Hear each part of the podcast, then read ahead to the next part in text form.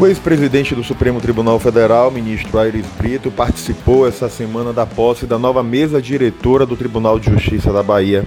A vinda dele é interpretada como a confirmação do propósito dos integrantes do Judiciário de sinalizar para a sociedade a restauração moral, ética e de confiança que pretendem fazer na mais antiga Corte de Justiça das Américas. O Tribunal de Justiça da Bahia é alvo de investigação pela Polícia Federal sobre a negociação e venda de sentenças. Confere no podcast do Muita Informação o papo rápido que eu tive com o ex-ministro Aires Brito. Ministro Aires Brito, primeiro, sempre bom ter o senhor na Bahia e a vinda do senhor representa muito para essa pós-Tribunal de Justiça, não é? Olha, eu vim dar um abraço no amigo Lorival Trindade, que é uma, uma, um ser humano admirável, um homem bom, do bem, íntegro e um respeitável cultor do direito e profissional da magistratura baiana. Chega cercado das melhores expectativas. E não pode dar, deixar de dar certo a administração de uma pessoa que não tem duas palavras, não tem duas conversas. Ele é autêntico. Quem, quem o conhece de perto sabe que a trajetória dele se caracteriza por essa conciliação entre dizer e fazer. Ele, a prática de, do presidente novo corresponde à pregação dele. E como é bonito a gente identificar uma pessoa autêntica, verdadeira, que chega à presidência. Do... E o momento delicado do judiciário baiano? As investigações levaram Perfeito. a uma o momento, situação muito... O momento é delicado, tudo bem, um momentinho aqui. Creio. Revelo. Também. Desculpa aí. Nada. Bem, como eu estava dizendo, ninguém desconhece.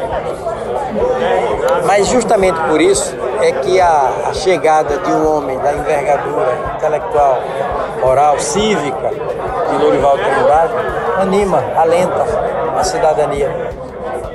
Às vezes a gente, diante de certos fatos, lacrimeja por um dos olhos, mas por outro olho experimenta um intenso brilho.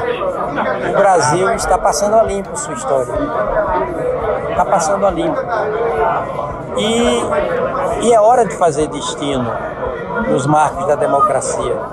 Hora de fazer destino no judiciário, no legislativo, no executivo. Até pouco tempo era inadmissível pensar que um presidente de uma corte como o Tribunal de Justiça estaria afastado e uma ex-presidente estaria presa. Sem dúvida. Por investigação e possíveis desvios de conduta. Isso é verdade e é tristíssimo, porque tudo afunila para o direito, nós sabemos disso. E no âmbito do direito, tudo afunila para a magistratura.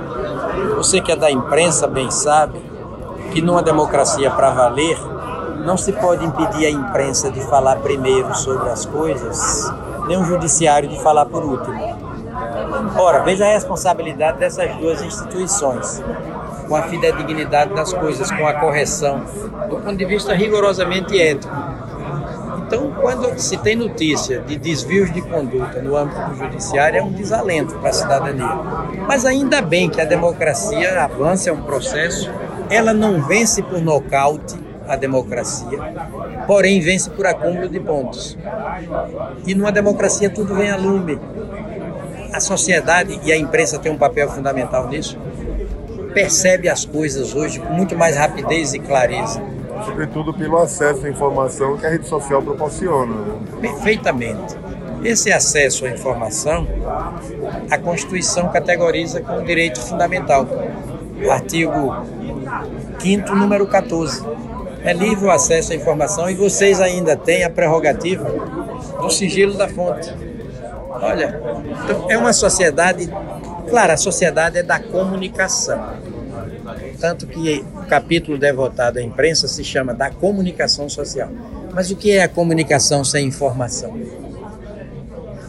E a imprensa nos informa de tudo a internet hoje pode ser vista por um ângulo altamente positivo, que é da instantaneidade da informação e do caráter planetário das comunicações. Eu sou um, um otimista. E, e, no dia de hoje, aqui na Bahia, experimento uma sensação de aperfeiçoamento das coisas. Chega à presidência um homem que é referência profissional e ética. Que é o que o Tribunal de Justiça precisa nesse momento. É de que todos nós precisamos e o Tribunal de Justiça da Bahia em especial. Siga a gente nas nossas redes sociais e até o próximo podcast.